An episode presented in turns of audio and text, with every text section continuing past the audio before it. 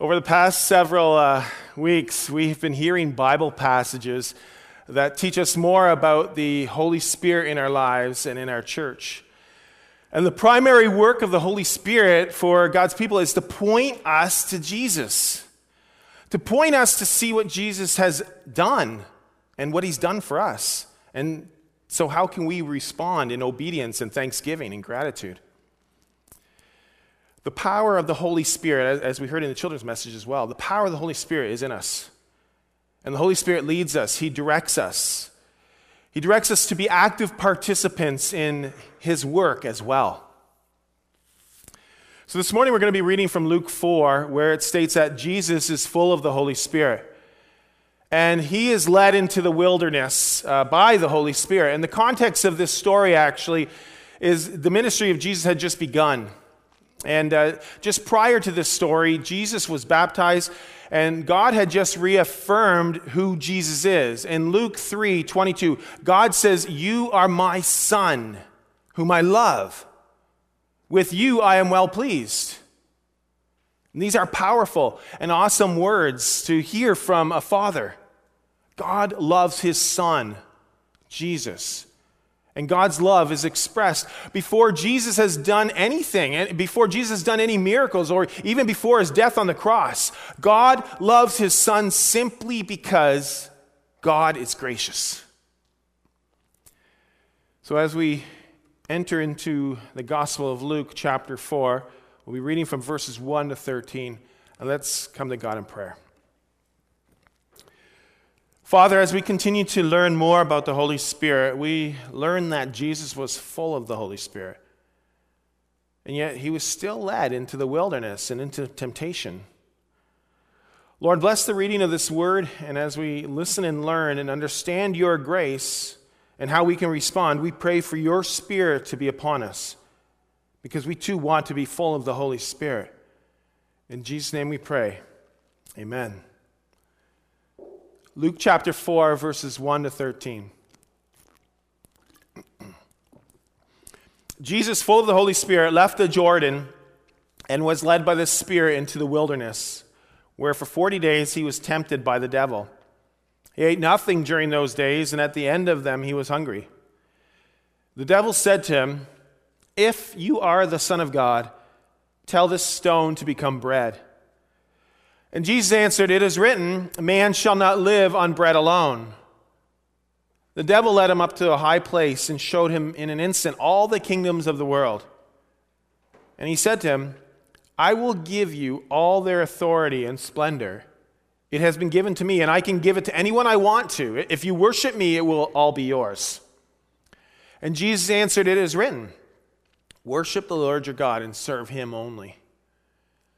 The devil led him to Jerusalem and had him stand on the highest point in the temple. If you are the Son of God, he said, throw yourself down from here.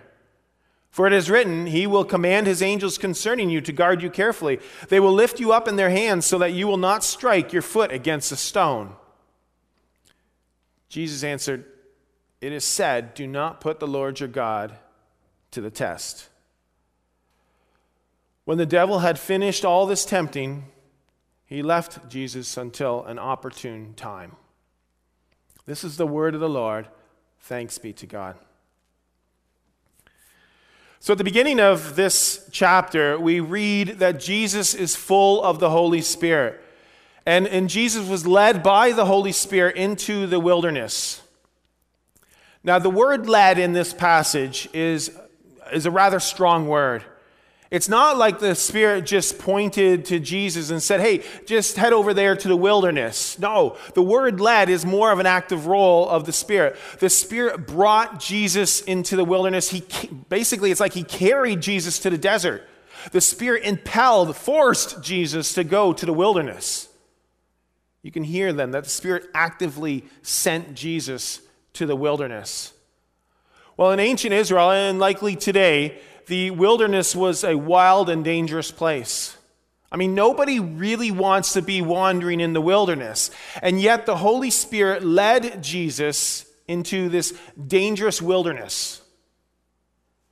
And in this story, in this wilderness, that's where the temptations occurred. Luke then introduces the reader to the devil. And Jesus was tempted by the devil. Jesus was not tempted by the Holy Spirit. The Holy Spirit led him into the desert, but the temptation came from the devil. And the devil is the accuser. The devil is the one who will try to create false accusations and he will make lies. At Jesus' baptism, God called Jesus his son. And God said, It's you who I'm so pleased with.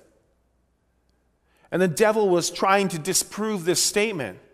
The devil was going to try to make this statement false. And so he begins two of the temptations with, If, if you are the Son of God.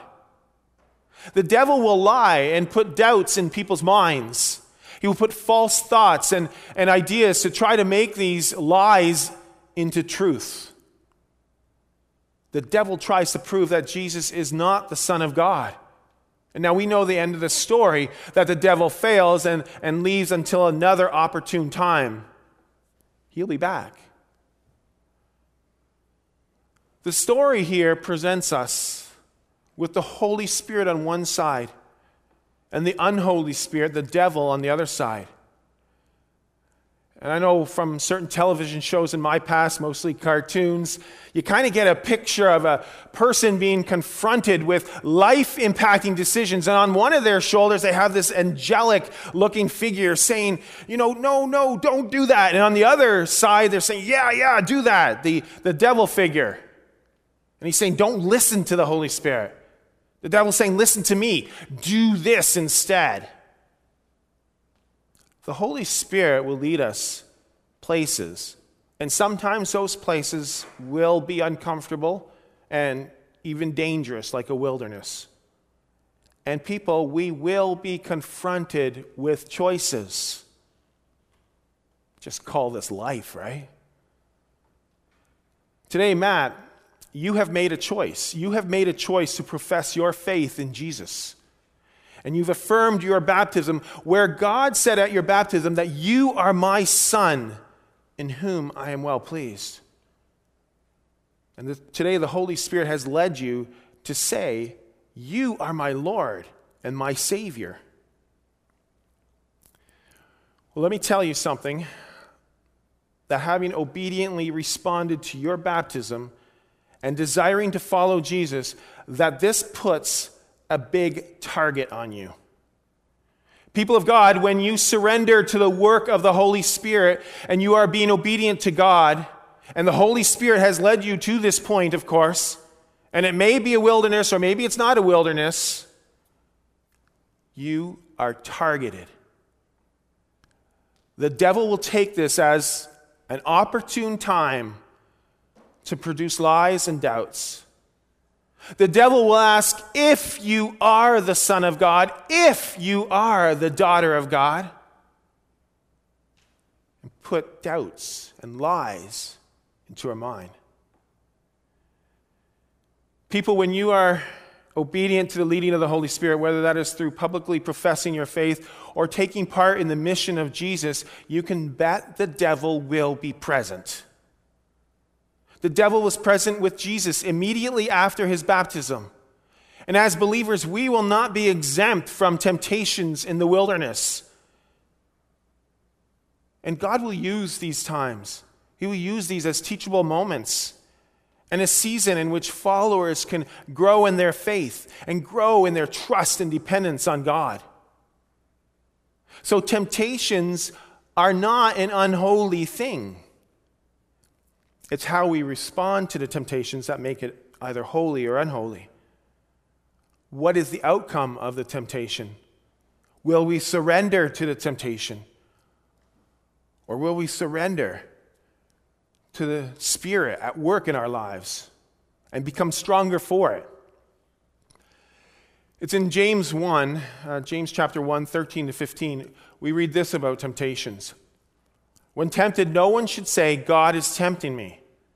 For God cannot be tempted by evil, nor does he tempt anyone, but each one is tempted when by his own evil desire he is dragged away and enticed. And then after the, After desire has conceived, it gives birth to sin. And sin, when it's full grown, gives birth to death. Temptation, desire, sin, death. Temptation doesn't derive from God. God may lead somebody in the wilderness. In fact, God may even test his people at times, but God does not test or tempt for evil purposes. The devil, on the other hand, tempts us for purposes of evil. The devil's goal is to minimize our relationship with God. The devil's goal is to remove our dependence and our trust in God. And as a follower of Jesus Christ, a believer is a target. And so we need to allow the Holy Spirit to direct us, to direct us towards God's will, even when we are being tempted by the devil. So let's take a closer look at the temptations that occur in this passage. And, and the Holy Spirit can teach us and what we can apply to our lives. So in this passage, um, Jesus is, Luke tells us that Jesus is confronted with three temptations. And these temptations can be summarized as the temptations of performance, possession, and popularity. This alliteration actually comes from a book titled Emotionally Healthy Spirituality by Peter Scazzero. So, performance, possession, and popularity. There are three areas that Jesus was tempted with, but three areas in our lives that could easily pull us further and further from our relationship and dependence with God. The first temptation has to do with performance. So, this temptation attempts to answer what I am is determined by what I do. What I am is determined by what I do. Luke 4, verse 3, Satan says to Jesus, If you are the Son of God, tell this stone to become bread. Satan uses this if statement twice in this passage again. If you are the Son of God. The devil is tempting and creating doubt that Jesus is the Son of God. It was mentioned that this was the beginning of Jesus' ministry. Jesus was about 30 years old. And uh, again, what, he has, what has he performed to reflect that he is a son of God? Very little that we're aware of. No miracles yet, no ministry yet. Yet God has done some amazing things throughout Scripture. I mean, we, we see God at work, the Trinity at work through creating the world, and, and then God sending the Messiah.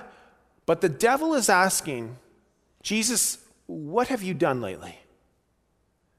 You see, the devil tempts people with success achievements, usefulness, performance. Question that we often ask ourselves when we meet people, and, and it's a kind of an early conversation, and we're kind of just breaking the ice, and you say, So, hey, so what do you do? Now, this may be a question of interest, but we often we often we get measured and measure ourselves according to our performance. What do you do? And if you haven't done all that you've set out to do, or maybe those around you have intended for you to do by their standards, then we begin to think that maybe somehow we failed. Jesus did not surrender to the devil's pressure. I mean, Jesus could have easily have turned the stones into bread. He did similar miracles later in ministry, changing five loaves of bread and two fish into feeding 5,000 men and then women and children on top of that. Jesus easily could have done this. But this wasn't God's will. And Jesus knew God's will and he knew God's word. Jesus had just been told that you are my son whom I love. With you I am well pleased. This was good enough for Jesus. So, people, are these words good enough for you? Are you seeking to outperform one another and maybe race to the top? Are we seeking to maybe perform even for God? Maybe you're thinking, if you do this enough, people will love you. Or if you do this enough, God will love you. Do you find value in yourselves simply being God's child and loved immensely by God? I hope so. Or do you have trouble with that and you find value in your performance, in your success? And don't get me wrong, Christians can live holy and successful lives simultaneously. But when we allow our success to give us value and to give us our identity, that's when we fall in for the temptation of performance. And that temptation will pull people further and further from a relationship with God. Too often, people find value in our performance than what, rather than who God designed us to be His son, His daughter, His children. Society screams, You are loved because you perform well. Here's your bonus. You pitched a scoreless game. We love you. Here's your bonus. Oh, you were the MVP at the Stanley Cup game. We love you, and here is your bonus. God says, You're loved because you're my child. No bonus, but we have an inheritance. People, don't be tempted by performance. Don't be tempted by what I am is determined by what I do. Second temptation. So we have performance, now we have second temptation, possession. And this temptation suggests to answer what I am is determined by what I have. Luke 4, verse 7, Satan says, If you worship me, it will all be yours. The devil shows Jesus all the kingdoms of the world, and Jesus can possess all these kingdoms.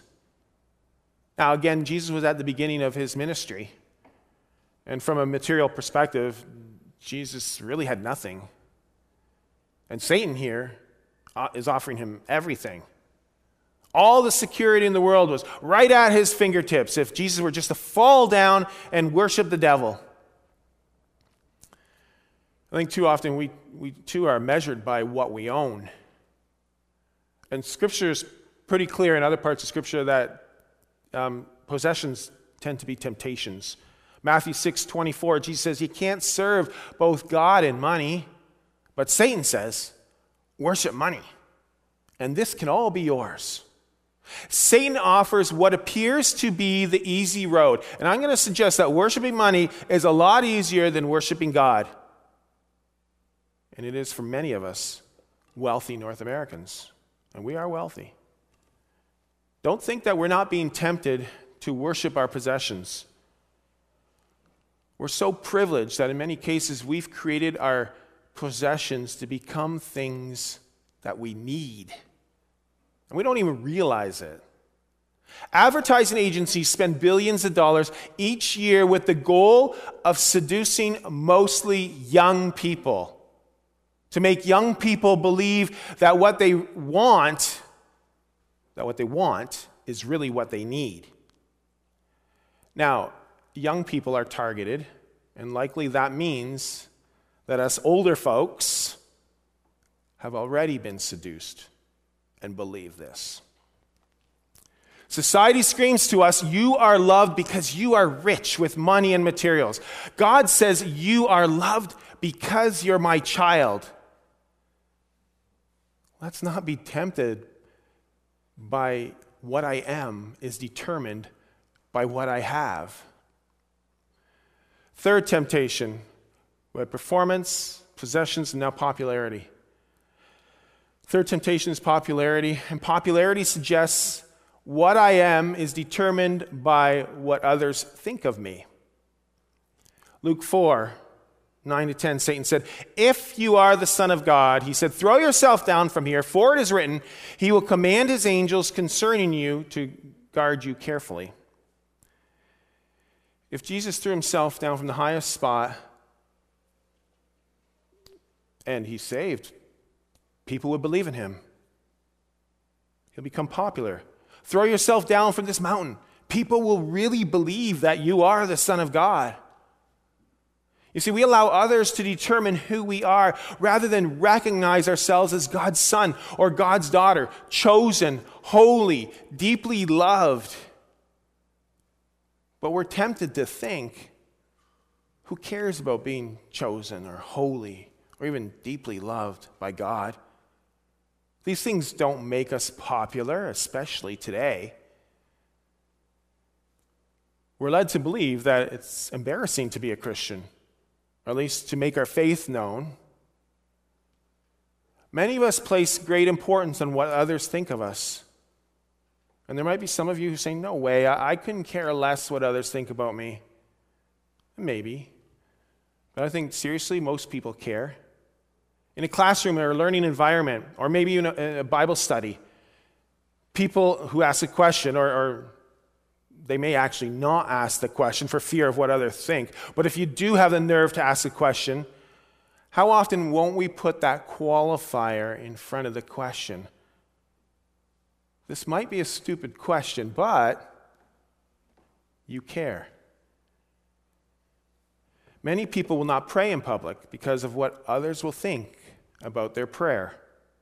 People, prayer is talking to God, so talk to God in front of others. God knows what you want to say. That's the most important thing. We care about hearing compliments, we care what others think about us. We all want to be popular. And as a result, often we'll live a life of pretend, especially when we're around other Christians, especially at church. We hide our insecurities, and hopefully nobody sees us for really who we are. We put our masks on. I've been waiting to use that one. we put our masks on. We would rather appear popular before others than actually be holy before God. We live our lives trying to please people rather than please God. Society screams at you, You are loved only if you do this for me. And you respond, oh, Sure, okay, I want to be popular. And God says to you, You are loved, and I did this for you. We are special. We are special in God's eyes. We are loved. We have value because of what Jesus Christ did for us on the cross.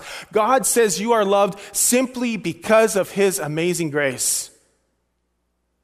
People of God, the Holy Spirit leads us to different places, but wherever we are led, we're led to be holy. And this passage tells us to be on guard and resist the temptations of performance, possessions, and popularity.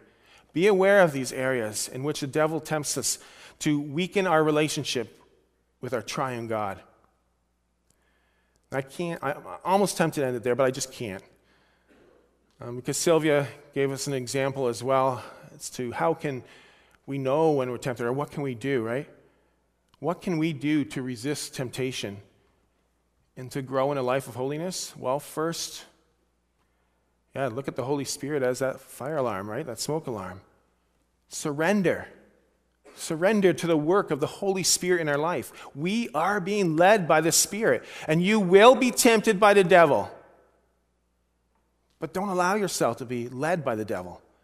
Know that our fight is not against flesh. It's not against you and me. It, it's not against one another. Let's not fight with each other because our fight is against the devil, and that's hard enough to fight off. And so Jesus says three statements in this passage how we can fight against the devil. I know I already had a three point sermon. I'm starting the second one right now. It'll be a little shorter, though. So he says three statements in this passage. And all three statements from Jesus have to do with deepening our relationship with God. Verse 4 It is written, Man doesn't live by bread alone.